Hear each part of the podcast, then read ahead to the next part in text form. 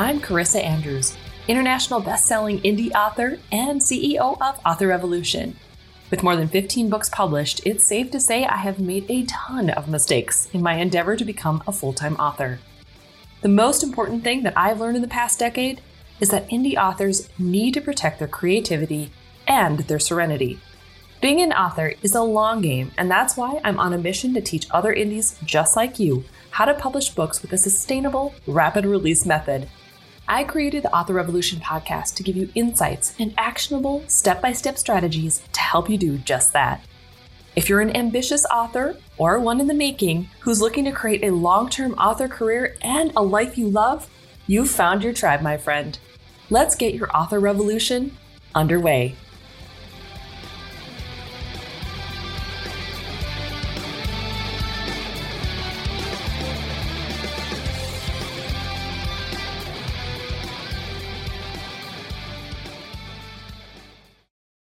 Hi again, indie author. Boy, do I have a special podcast episode for you today. I have to admit, there are very few people who I'm nervous to talk to anymore, but today's podcast guest was definitely one of them. I've been following Joanna Penn's career since I first started out in 2010. At that time, she was still a semi-newbie, having only been published for 2 years, but she was already commanding the space as a guru and someone to keep your eyes on. I started following Joanna on Twitter, and I remember even chatting with her a number of times as I tried to get my indie author hat planted on my head. She's always been a wealth of information and incredibly kind, compassionate, and patient with those who are willing to listen and learn. Now, for those of you who don't know who Joanna is, she is the acclaimed podcast host of the Creative Penn Podcast. She's also a speaker, fiction and nonfiction author, and a futurist. Because of this, she has some of the most incredible insights into where the indie author industry is headed, all while being firmly rooted in its modern origin story. We're about to talk about some things that just might blow your mind. I know it did mine. So, I won't make you wait any longer. Let's get started. Thank you so much, Joanna, for joining the Author Revolution podcast. I am, like I've said before we started the show, super excited that you are here today. Kind of a little intimidated and nervous, but we're going to get through it. And for those who might be not in the know yet, could you explain who you are and what it is you do and why authors should be perking their ears right now? Oh, well, thanks for having me. And I write nonfiction as Joanna Penn, and I have a podcast, the Creative Penn Podcast, which I started in 2009. So it's a bit of a long-running series. I'm always excited to be on other people's podcasts, though, so it's always nice to be on the other side of the microphone. And then I also write thrillers and dark fantasy and crime as J.F. Penn. And I have another podcast, the Books and Travel podcast, where I talk about books and travel and interview people on the places that inspire their writing. So I guess I have those two sides to my character, and I guess over the years I've talked about all kinds of aspects of writing and publishing and book marketing. And yeah, I think so much has changed since I started sort of 2006 to 2008, but one thing remains, and that we are writers. You know, we write books and we have readers and we want to get them into people's hands. And yeah, so there you go. Oh my gosh. And it's so fascinating to me. You are all over with so many different passions and things that you are really interested in. And when I first started writing, back in 2010, like I was following you even back then. And I remember thinking, wow, this lady is going to be going somewhere, because I could already see kind of your divergence. You were doing, multiple things at once. And I think you were writing your first thriller novel. I want to say it was Pentecost, which I later rewrote, and republished as Stone of Fire. So it's out there as Stone of Fire now. But yeah, I mean, that's author branding is a whole nother topic. Right. Well, so speaking of that, before I talk about the author branding part of it, did you already know in the very beginning when you were doing your fiction side and your nonfiction that you would want to help indies kind of learn how to do their own their own stuff? Did that come naturally because of what you were learning, or how did the teaching other indies come about for you? Right. Well, I think it's very important for people to know that most of us just start doing things and then things happen. And so basically what happened is when I first self-published, this was before the Kindle, I was living in Australia, I was doing a lot of speaking. And in the speaking community, a lot of people self-publish and, you know, print books. That's what you do. You sell them at the back of the room. So I was self-publishing. But what happened is I got ripped off a number of times in that first year. Oh, and there are always scams. There are scams, right? So there weren't many people talking about writing or publishing at the time. Self-publishing was sort of not trendy at the time. So right. I wanted to tell people about the issues and the challenges that I was facing. So I started the Creative Penn. It was actually my third blog. And I started it in order to share my journey and to share my lessons learned. Because I was like, this is terrible. I don't want other people to get ripped off like this. This was paid compilation books. This is still a thing. Yeah. And also, you know, this sort of pay this much, join a bestseller thing. And I mean, these things have been going on for decades. But I also, at the time, I had printed 2,000 books and then didn't know how to sell them. And this was before print on demand really took off. So I was learning all this stuff and I just wanted to share. So I started my blog in December 2008. Then I was like, do you know, I don't have any author friends. I was working as an IT consultant. I literally didn't know any other authors. And the people that I approached in writing groups, they were like, oh, you're self-published, you're kind of second class citizen. Yeah, we got that too. They didn't want to know me. And so I was living in Australia and I saw these wonderful Americans, and these Americans were doing great things, and they were not snobby at all. They were like, yay, we're self-publishing, we're independent authors. And I was like, oh yeah, I want to be one of those. So I started, this was really before the phrase indie author even became a thing. So I started podcasting in order to make friends. I love it. Yeah, exactly. I mean, you know how it goes. You're a podcaster. You get to talk to people who you might not have been able to talk to otherwise.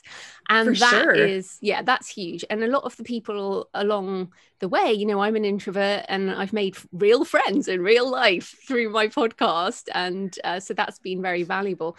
But yeah, I guess I did have a desire to be like a Tony Robbins self-help type of person. And that was always something I wanted to do, but I certainly never expected it to go the way it is. And to be honest, all I really do in my books and my podcast is I continue to share what I learn along the way. So as my own career has developed, I've just written books about it and podcasts about it. And as obviously, as you know, you write fiction as well. As you write novels, you learn things. And so I think it's just been a natural progression of what I learn, I share. And what's interesting about being a writer is you don't ever stop learning. So I think, I mean, I often think, I should really stop doing this stuff. And then I'm like, yeah, but I just learned all this new stuff and I want to share that too. So when I stop learning, I will stop sharing. But until then, I guess I'm still going. I think you're going to keep doing it until you die then. I'm sorry. Yeah, exactly. Fair enough. I don't think it's going to stop. No, and that's the truth of life. And what's so interesting to me with people coming in, you know, people are like, oh, well, I published my first book in 2015. And I'm like, okay, so great. So your reality is around the world as it was in 2015. So for example, Kindle Unlimited, when I started publishing, there was no Kindle, let alone Kindle Unlimited. So it's like things change all the time. And we adjust and we change and we keep learning and we change the way we do business. But again, the things that remain are, you know, the writing. Absolutely. So I think I read somewhere, it might have been on your blog actually, where you said that you started in 2000, there we go, not 20 anymore, 2008, doing your nonfiction stuff. But then by the time I kind of entered your sphere on Twitter, you were doing the fiction stuff. So did you have any trouble separating the two kind of very distinct genres? You said, you know, your fiction stuff is J.F. Penn, your nonfiction is Joanna. So was that hard for you to be able to keep the two pen names straight? Or did you know right away, yep, I got to keep these separate? I know that there are a lot of authors that really struggle with sometimes multiple genres where it's that distinct, but sometimes it's like, you know, they've got paranormal romance and then they've got cozy mystery or something. Was that difficult at all for you? Well, again, when I started, there was none of this stuff was really being talked about. So I actually published the first 3 novels under Joanna Penn. And so I had everything under Joanna Penn. I had one website, The Creative Penn.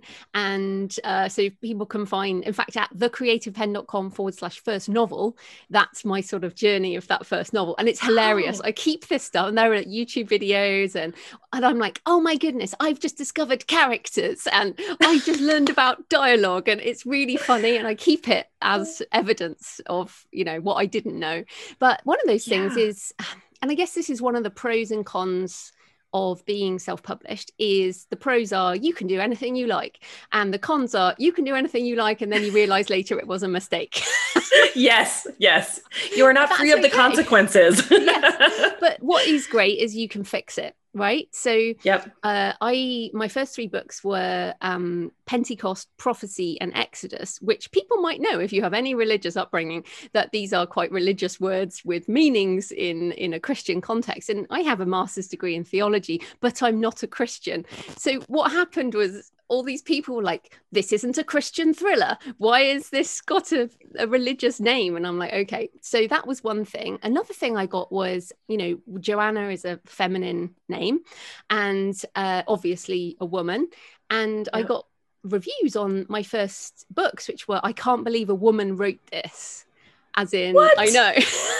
What? I know, this is kind of, this was before Gone Girl. This is before female thriller writers were more of a thing. For the same reason that J.K. Rowling wrote under, you know, J.K., in male-dominated genres, people use initials in the same way that men writing in romance often use female pseudonyms. So we can lament this to our heart's content, but whatever. So I was like, okay, so around 2012, I had these 3 novels that I was like, yeah, I think the titles are wrong. I also was like, okay, I need to separate this, because that was also when we were starting to learn about the algorithms and about how also bots worked. And I was like, okay, I needed to separate my email list. And at that point I basically republished, rebranded. It was such a pain. I redid the covers, the names, the books. I did all kinds of things to separate the two. And it was painful, let me tell you, but I am so happy. I'm so happy I did it. And it was most liberating for me. It was great for the algorithms. It was good for my email list. I can be different people, and that really helps. Now, in terms of how many names, I totally get why people struggle. And if you are only algorithm driven, then yeah, it makes sense to have more than one pen name.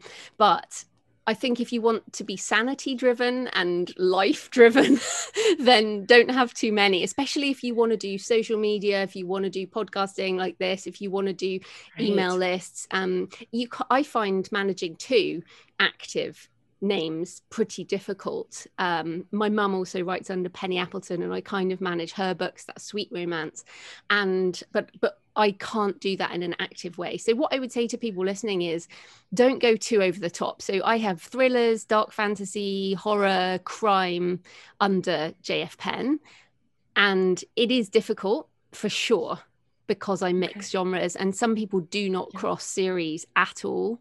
So some people are like, why don't you write another Arcane thriller? And I'm like, well, I'm writing this fantasy right now or whatever. I think if you have this long-term perspective and you're really thinking about how you want your career to be for decades, then make it easier on yourself. Don't have too many. Absolutely. Now, how many books do you have out now? It's a lot, right? It's plus 32-ish, I think. Wow. That is fantastic. Well, but it's so funny because, of course, you know, I mean, you and I both know people like Lindsay Buroker, who started at the same time as me, and she has like 70 or 80 books now. Oh my goodness. That blows my mind as well. Holy cow. Oh, and also Lindsay's are about 3 times as long as mine, each of the books. So she basically has the equivalent of like nearly 200 books to my... Oh my goodness. That is insane. It is insane. But it's also really important to remember that we can't compare ourselves to writers who do things differently and who live a different life. And that's so important. You know, Lindsay's a friend of mine, but we're quite different people and we live different lives. And she writes like all the time, and I'm more of a binge writer, I guess. You know, and I might call a good day 2,000 words and she calls a good day 10,000 words. So we can't compare ourselves to other people. So sure, I have over 30 books.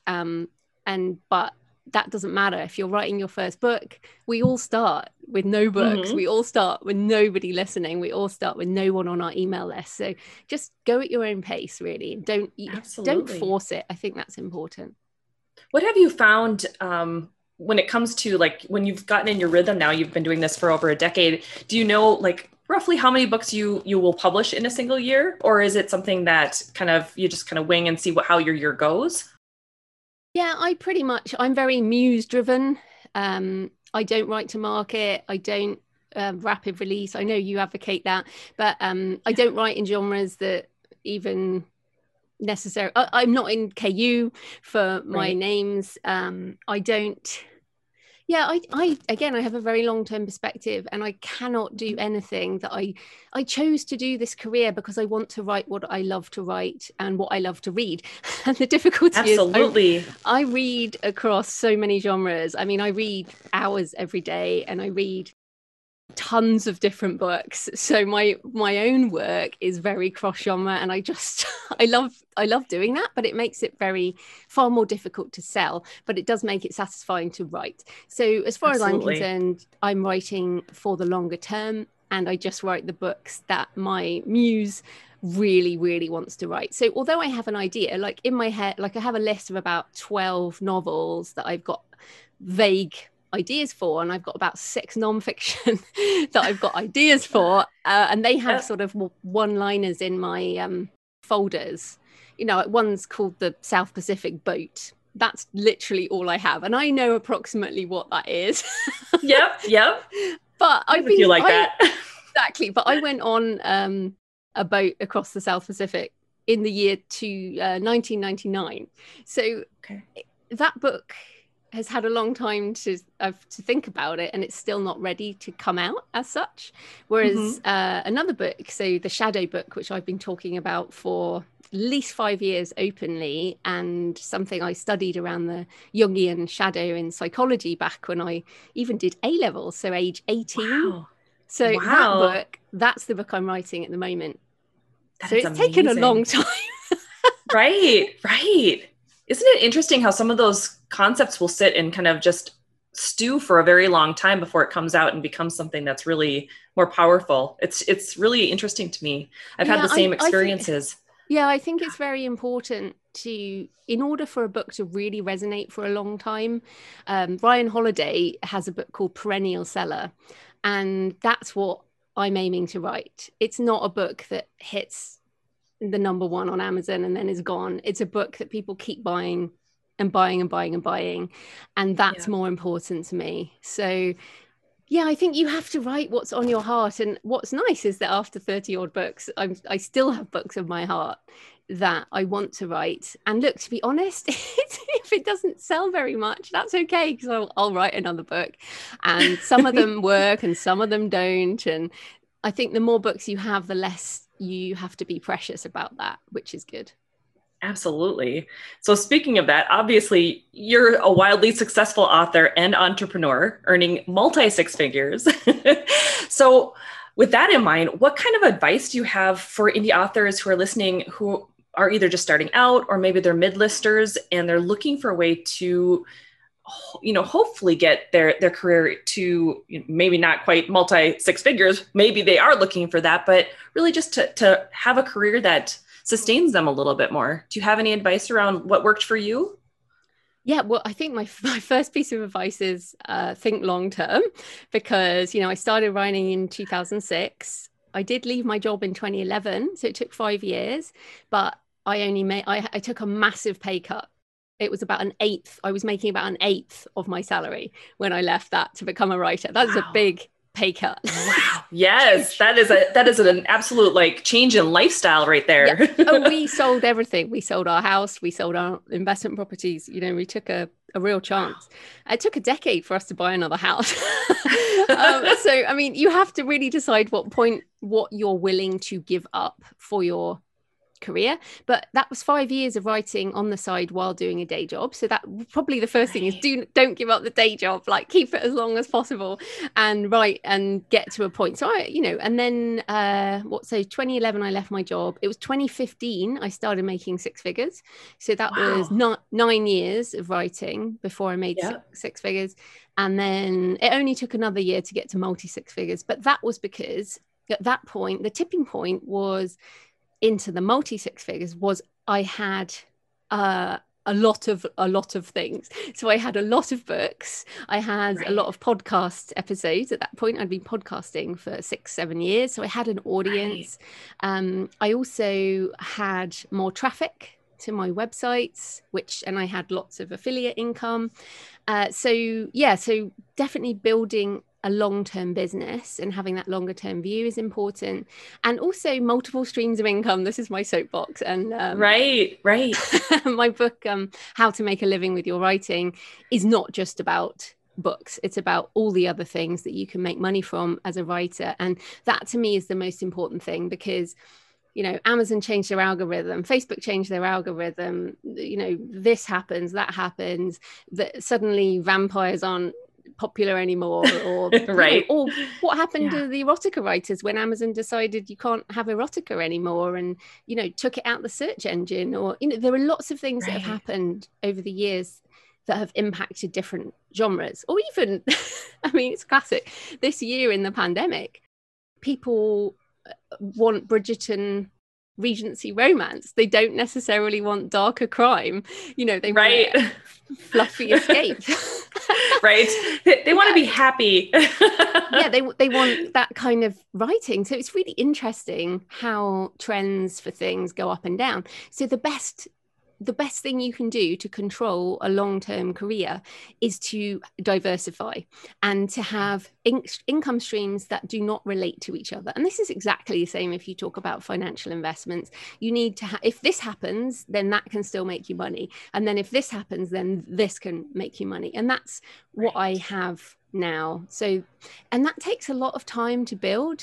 And I think that would be really important for people who want to do this, because look, again, it's easy enough to make 10 grand in a month. There are plenty of people making 10 grand this month, but what about next month and next month and next month and next year and the year after that? So what you want to be building is that sustainable income for the long term, not the spike revenue next month and then back to zero. Yep. And that's part of the reason why, you know, with rapid releasing, one of the things that I teach on that is to do it in a sustainable way, where it's, you know, rather than doing like a book a month, because I don't know about you, but I couldn't do a book a month. I would go absolutely mental. So I try to teach my students who are wanting to, you know, kind of get to the point of earning more money faster, to do it in a way that's not going to, you know, put them into a straight out burnout or overwhelm, by focusing on just 4 books a year and trying to do it in a way that is working in their schedule, whether they're doing a book every quarter or, you know, saving it all up and then, you know, having it all written in advance and then releasing it quickly at the end of the year, let's say, as an example. And it's just another way to be sustainable in the way that they're trying to come at their publishing career. But I love the way that you're talking about all these different aspects of it too, like the affiliate income and being able to do things like that, because I don't think a lot of authors, especially new indie authors, really think about affiliate income and the kind of ways that they can pull in money, you know, whether it's Amazon Associates or anything like that, until they've been around for a little while. Would you agree? Yeah, absolutely. And I think it's much more common with nonfiction authors, but I encourage all fiction authors to write nonfiction. Nonfiction is very sustainable. It sells month in, month out. It's almost like there are no trends for nonfiction. There are always, you know, there's always X number of people every month who arrive, who decide they want to write a book, or, you know, maybe they decide they want to, I mean, you write urban fantasy, right? So how to write an urban fantasy book. There are people coming in the market every single day who want to know that. And it might only be, you might sell 3 books a day, but if that's 3 books a day, every day, forever, because this is a market that is a different market to the readers. I mean, to be honest, those are often readers of the genre anyway. So I would definitely, or you write a book about your research. So I'm writing, my next novel is Day of the Martyr, which is based on the martyrdom of Thomas Becket. And I also have a pilgrimage book, which will be a nonfiction/memoir, which will be related to that based on my research. And that, again, these crossover books, I think I just want to encourage people to be much more open about the possibilities of what you can create. Like, it doesn't need to be just a novel in KU, whatever. It can be a podcast series with a sponsor, or it can be a nonfiction book about your research. Or, you know, I think you've got a witch series, for example.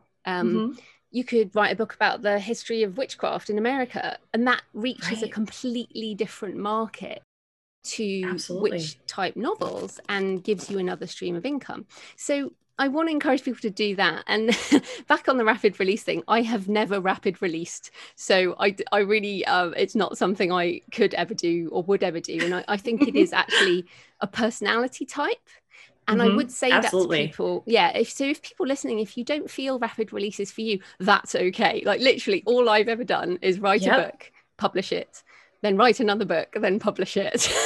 I love it. That's what I did in the very beginning of my career. And it wasn't until I started realizing that I really enjoyed series that it kind of, the rapid releasing component kind of really clicked and made sense in my brain. From a reader perspective, so for example, I've got 11 books in my Arcane series. So I've only written, so that's across, I started the first one in 2009. So it's taken like over a decade to write 11 books, of which 3 are novellas anyway.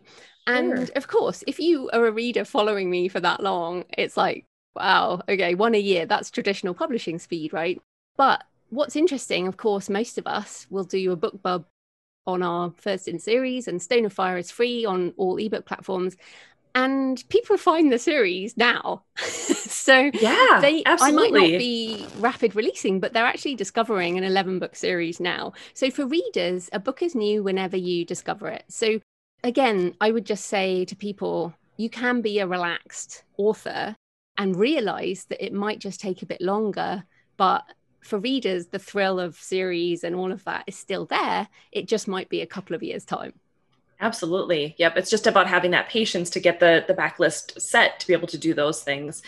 And I'll say, I am so thrilled when David Gaughran was on the show, he was talking about the Freebooksy series promos. I hadn't tried that before. And I just did that for the Witches series that we were talking about just a second ago. And I have never seen the kind of long-term read through that has continued since I did that. Even BookBub hasn't stood a chance. It's very interesting to me how readers, you know, when they're going in there with that series mindset, how they will continue to just like follow the whole thing. It's just been very fascinating. Have you tried the Freebooksy series promos yet? Oh yes, Ricky, I know Ricky there, and they're fantastic. They're absolutely brilliant. Freebooksy, Bargain Booksy, Red Feather Romance, they're all fantastic for people to try and kind of add into your promo schedule. And what I'd also say is box sets. Box sets are a superpower, and if people have not done box sets, please do box sets. Like, people, I know authors, some authors think, oh, it will cannibalize my sales, but it doesn't, because there are readers of box sets, and you know, they love them. So, and if you're wide, like I'm wide, box sets make me the most money on Kobo.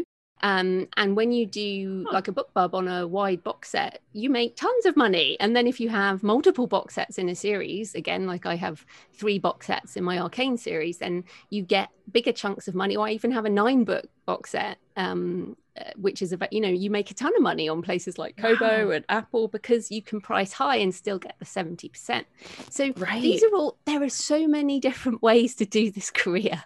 That's, I think, very important. For sure. Oh my goodness.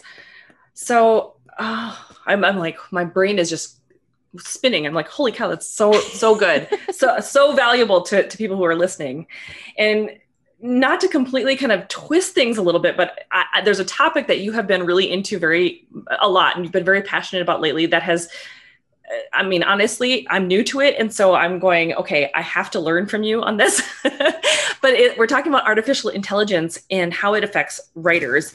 And you are very much a futurist. You look into, you know, the trends that we've seen going on, you know, in our industry, and then you take that information, you look out even further. So it's been very interesting listening to your podcast as of late. And you talk about how AI is kind of diving into all sorts of sectors of our indie author career, or it could. So could you fill my audience in on some of the biggest ways that you have seen AI impacting the indie author space so far? Yeah, sure. Well, and it's funny because people think, you know, we're story lovers, you know, and so people are thinking killer robots and stuff like that. But that's not the AI we're talking about. I mean, all of us use Amazon, right? And Amazon's algorithm is an AI, you know, newsflash people. There's not some load of people sitting there going, I think I should recommend this book to this person. It is an algorithm and it is an artificial. I mean, yeah, the word artificial intelligence, or the phrase, is not, it's like a blanket term now for so many things, but let's say algorithms. So then, of course, as soon as you use Amazon to search for a book, the algorithm is activated once you publish. And let's say you use Amazon advertising. Okay, just as a classic example, so I have a number of books in German. I used DeepL, which is a translation engine, an AI translation engine, to translate the first draft of the books. And then I had a human editor and human beta readers. Then I uploaded them on Amazon. These are in KU because I don't know German. And I put Amazon Auto ads on that, and they just run. And many of us use Amazon Auto ads, which again are an algorithm. So right. What else? I mean, many of us will use Google to do research. You know, obviously their search engine is run by an algorithm. We use Facebook to do advertising, or we do, you know, connecting with people on Facebook. Facebook is run by algorithms. We all know this. So everyone is already using AI in their author career. That is just the way it is. Yeah. And then, I mean, you could look further into our lives. You know, Netflix is driven by an algorithm, and maybe you use Uber, which is an algorithm, or maybe you get food delivered to your house and their whole thing is driven by an algorithm. And so there's so many things that people already use, like map technology to get somewhere in your car is now driven by what's the fastest route. That's an algorithm. So right. When we think about the encroachment or the tools, there's a book called Tools and Weapons, and that's how I like to think about it. Is AI is a tool and it can be a weapon. We know the positives and negatives of Facebook. We know the positives and negatives of Amazon and Google and all these things, and most of us accept them, and if we don't, we leave the service. Right. You know, right. It's like a deal with the devil, and most of us are taking that because our businesses are built on this. That doesn't mean we shouldn't be activists for change, which we should be, which is partly why I'm heavily engaging with this, because if you leave it to all the techie people, they're going to screw it up. So we have to, be involved in artificial intelligence. But those are just some examples of the way we are already using AI. And I think why I'm so passionate about talking about it is it's not just most of us have other jobs. Like most people listening will have a job, and what's changing, and particularly the pandemic has accelerated the automation and artificial intelligence rollout in many companies by many, many times. And so what I want people to be aware of is how these things are going to impact our wider lives, as well as our author lives, and to be prepared for that future and to be ahead of the curve. So and again, there are very, very positive things, and there are things that will be difficult. So AI voices are an example. So there are very, very good AI narrated voices now. They're being used in gaming, which is obviously a massive industry, far bigger than books. Computer generated actors in the film industry is also a big thing. We've got people doing concerts in Fortnite with avatars. I mean, right. It's crazy. It is crazy. And I feel like authors are so stuck in a world that was new in 2014. And right. It's like, I'm sorry, people, you cannot think that this is the way it's going to stay. And I mean, the publishing industry is still obsessed with oh, the digital change to ebooks or digital audio. And this is a decade old now, and people are still obsessing about it. Whereas I'm now looking into the 2030s and going, okay, well, how can we prepare for that? Because this is my full-time career. This is my living. Right. I want to be doing what I love in a decade, in 2 decades, in 3. I'm only 46. So I want to be doing this for a while. So when I talk about this stuff, and it's so interesting you asked, because many people do not want to talk about this. They want to say, goodness, oh no, everything's fine, everything's fine. But it will be fine if you know what's coming and you adapt to it. And as absolutely, you know, to borrow Kevin Kelly, you know, you surf the wave and not drown in it. And that's my, one of my goals has always been in the Creative Penn, to help authors surf the change and not drown in it. So that's why I'm talking about it. I find it so fascinating. One of the podcasts I listened to the other day was about, well, today, this morning, when I was bringing my daughter to her big test, she has huge MCAs this morning, of course, and I find out yesterday. But I was listening to the podcast where you had the guy from Google on, and you guys were talking about AI technology and how it can actually be applied to reading and narrating audiobooks. Hopefully sometime this year, we might have access to that sort of thing. But also that I've listened to the podcast about co-writing. So AI helping you co-write novels. And so it's like the possibilities in my mind. I started out as a sci-fi fantasy genre bending author. And so for me, it's like, I love sci-fi as well as fantasy and urban fantasy. And so there's a lot of things for me that kind of crisscross. And so of course my brain spins off in this whole new territory where I'm like, how did I not put this together before now? I must have had my head under a rock with too many kids or something. I don't even know. And so you've blown my mind in the past few weeks, where I've been looking at all these things going, this is the most incredible thing I've listened to in a very long time. So, oh, good. I'm glad you're enjoying it. I do aim. This is the thing, after podcasting for 12 years or something, I have to come up with ways to keep people's attention. Right. Well, you certainly got mine, because I'm like, this is just the most amazing thing I have heard in a while. And my husband has been talking for a long time about how, you know, we're going to be having driverless cars very soon. And there's a lot of futurist stuff that we talk about in our house. And it was so weird to me to be sitting here going, okay, I kind of thought a little bit about the AI narration part of it, but not about AI helping you kind of generate a first draft, for instance, and how that could eventually become a thing so that you could write faster. And so there's a lot of different things that you've kind of broached the subject on, and I'm going, this is just incredible. So what do you think, I guess, is the most interesting thing that you're seeing with the whole AI generation and how things are converging right now? Is there one where you're most excited about it, or the prospect of what's to come?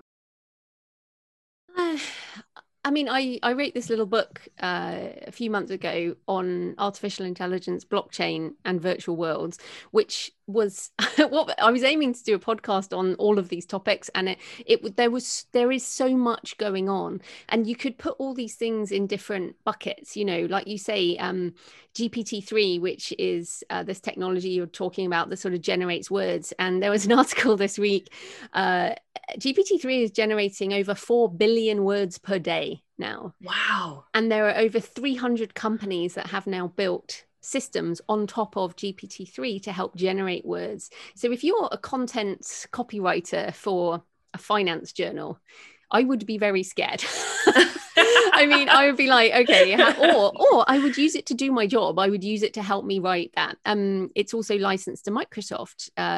OpenAI is licensed to Microsoft. So we're going to see this kind of technology come into many areas. There's also an open source comparison now. And it's so this kind of text generation, but I've been trying it myself. I've been in the beta, and I think it's a bit like a car. You know, there's a car. It might be a really good car, but that car's just going to sit there unless you, the human, point it in the direction you want to go, and you say, right, I want to go visit my mum. And there's a very human reason to take that journey. And then also you're directing it. So I don't want people to think, oh goodness, the robots are coming for our jobs. I mean, what you have to think is, how do I work with the robots? But what I would say on writing fast, that's not what I think is important. Okay, it's really important for everyone to realize that you cannot ever write as fast as an algorithm. So these these will be able to generate books. You know, like I said, 4 billion words per day. You cannot ever beat the machine. So what you have to do is learn to work with the machine to be more human. So this is where I'm going with it, in that everything we do has to add to us being more human. So for example, the blockchain stuff, and I had an article about it, the NFTs or the Nifties, you know, this is a way for fans to be part of your world, to have digital exclusives like we do signed hardbacks, for example. So I'm excited about blockchain because it's going to enable direct sales away from sites like Amazon, away from all of the people who take the, you know, cut in the middle. So I'm excited about GPT-3 because it might give me a different angle on my muse-driven brain. I'm excited about AI voice, mainly because I want my books in different languages. So I narrate my books in English, my nonfiction, but could my voice also narrate my books in German? How awesome would that be? Right. I was listening to that. Yeah.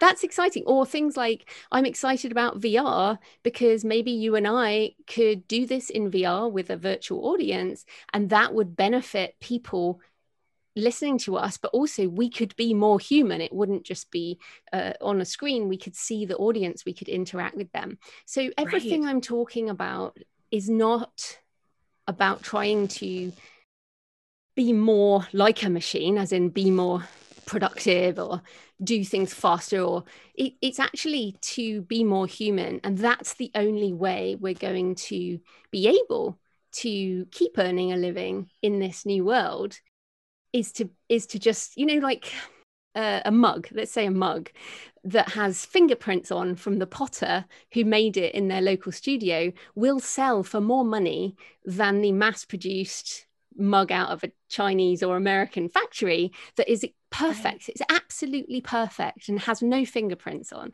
but we will pay more on Etsy for the mug with a fingerprint on. And I want us to think about this in the author space. How can I put my fingerprints on my work? This is the author voice. This is the choice of how you talk to your readers. This is how we connect with each other and how we connect with our audience. So yeah, I'm excited about technology, but only in the way that it will serve us to be more human. Right. Well, and in some ways too, it kind of opens up new avenues that maybe we wouldn't have been able to do before. You had mentioned on your podcast about how, you know, the way that some of this AI augmentation for speech, for reading, for audiobooks can actually help a lot of authors who maybe can't afford to do audiobooks or don't have the time to read their own audiobooks, and they still want to enter that market space until maybe they're earning more or have a little more experience and feel more comfortable doing it. You know what I mean? So it's like it opens up other possibilities too that maybe they wouldn't have otherwise had, which is really beneficial to them. Yeah. And also the audience. I mean, if you think about, we're very lucky, in inverted commas, to speak English. Audio in English is very developed. We do have a lot of choice to listen to audiobooks in English. In most countries in the world, in most languages in the world, they do not have an audiobook ecosystem like we do. Like I was listening to a woman from Ghana when I went to Frankfurt Book Fair, and she said, you know, in the Ghanaian languages, there are no narrators or studios, and people can't listen to books in their own language. Wow. And it's just wrong. And it drives me, it makes me very sad. It makes me very angry that people resist AI voices because they are being protectionist of an ecosystem that is very skewed towards English language speakers and a particular type of English language speakers, whereas there are lots of communities who would benefit. Also, I would like my books to be available in every language and every voice, even like I've said, you know, you're an American woman, you know, and I'm a British woman. People prefer different voices. So why can't they have a choice? Like you have a choice on your GPS system or your assistant. Yep. Which I always turn to the British one because I like to I like to pretend he's Jarvis. My husband's from England, so I'm like, I got to listen to the Jarvis version. Well, exactly. exactly. Yeah. So you choose what you like. And I think that's very important. So we have to, what this comes down to though is licensing. So for example, if people sign an exclusive contract with a site like ACX, you have signed away the ability to create an AI version of that book. Or if you've signed with a publisher, you've probably signed away story rights, entire audio rights to the whole thing. Whereas I think what we need to start thinking is when we do audio rights, we need to be very specific about, okay, I'm signing this contract for human single voice narrated in British English within maybe world territory, so that we can start to split out audio rights. So my goal will be to have, let's say my AI book, for example, there is a version that is human narrated by me. Now I would also like to have an AI narrated version where you can change the voice to whatever you want. And that is amazing. Yeah, I might license that to Google, for example, and they would turn that into whatever they're going to turn it into. And then maybe one of my novels could be a full cast audio with music generated by someone or produced or whatever. And that's another audio right. So again, this is about expanding your mind. It drives me nuts how people get obsessed with Kindle ebooks in America. It's like, that is just one tiny, tiny part of your intellectual property ecosystem, and the potential that is coming in the next decade. Please just try not to sign away all this stuff. I'm even amazed how many people will forgo paperback books. Yes, it's like, exactly. Really? Yeah. What are you doing? It's like, you're missing a whole area like that's super easy to fill right now. It is crazy. I mean, even I was laughing, even this was a few years ago now, I was talking with an audio producer and we were talking about worldwide English rights. So at the moment, people assume the definition of worldwide English. But what about, we've got companies like Virgin and Elon Musk and people, they're going to be people going in above our atmosphere into space tourism, right? So where's the license for off-world rights? Can people actually listen to your audiobook on the way out of our atmosphere? Because if you've licensed worldwide English, does that apply? So this stuff like that is like, you write sci-fi. It's hilarious to kind of consider this, but we should. we absolutely should, because at some point it could become a very real thing that we need to be talking about. Exactly. Oh. And we all we love to create, but we're also business people. We want to make money. So hell yeah. You can at the moment you can license your work to be played on an airplane flying from the UK to the US, right? You can license it to be part of the in-flight entertainment system, but why can't we license to a flight that goes out of our atmosphere? And again, people listening probably like, this is ridiculous, but so much has changed in the last decade. So I've been doing this. Yeah. I first self-published in early 2008. So 13 years ago as we talk now. And so much has changed, so much.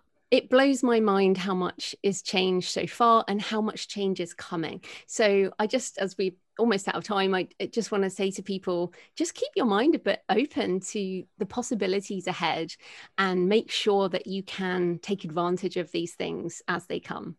Well, I think it's so incredible that you have such a powerful insight into that future, because it really helps not only people like me who are interested in it, but people who are listening to this podcast who maybe haven't even, maybe they don't even have a sci-fi bone in their body, but are thinking, holy cow, I didn't have any grasp on the fact that me just writing this, mystery book could one day become something so much bigger. I mean, it opens up so many possibilities in our minds and how we can actually embrace indie authorship and how we as the entrepreneurs can actually take it to that next level. Should we choose to really kind of, like you said, follow that tide and rise with it versus like drown in it. That's amazing. Thank you so much for pioneering that. I really, like I said, when I was first starting to listen to some of the episodes that you had, it just blew my mind. And so I've been binging so many of them, trying to wrap my head around it and get like kind of clear on the direction that everything could possibly go. And it's just, I love it. I love learning new things like this. So it's been really incredible. So thank you for doing all of that. Oh, thank you. Glad you're finding it interesting. Absolutely. Well, like I said, thank you so much for sharing so many of your insights and your time with us today. I personally appreciate it, and I know that my audience does too. Where can my audience find out more about you, about what you do, get involved with your podcast again, your books, all that stuff? Where can I send them to? Sure. Well, the Creative Penn Podcast, Penn with a double N, and my books are Joanna Penn and JF Penn on all the stores. And yeah, probably. And if you have any questions, Twitter is my best platform at the Creative Penn. That's fantastic. Thank you so much, Joanna. I really, really appreciate you being here. Oh, thanks for having me. Well, I don't know about you, but I am extremely blown away by the possibilities we indie authors have on the horizon, thanks to Joanna's insights. Even if you don't find the talk on AI and how it might impact some of the ways we do business in the future as interesting as I do, I hope you'll at least tuck it away in your back pocket as something to look into later on. Not everyone can be early adopters of things, I get that. AI augmentation authorship, for example, might be one of them. But understanding where the world is moving and the trends that are heading our direction could turn out to be a make or break decision as time marches on. But again, only time will tell. Joanna's been around for a long while, and she's seen the changes we indie authors have had to endure this past decade. Because of this, and her love of futurist thinking, she is the perfect person to keep your eyes and ears trained on if you want to get a pulse on what's coming down the road for us. We obviously talked about a lot, so I will make sure to have all of the show notes ready for you, including links to find Joanna and the titles of the books she recommended in the podcast. Head over to authorrevolution.org/79 to check them out. And be sure to check out Joanna's podcast, The Creative Penn, Penn spelt with 2 N's, as well as her books and novels. You will be so glad you did. Now, as I said in the introduction, Joanna has been an inspiration of mine and someone I have frequently turned to for new information and insights into our work as indie authors. She has an incredible mind, and I love the way she follows her muse and documents all she learns, so we can learn right there along with her. Well, guys, that's all I have for this week. I hope you enjoyed this interview as much as I did. Until next week, go forth and start your author revolution.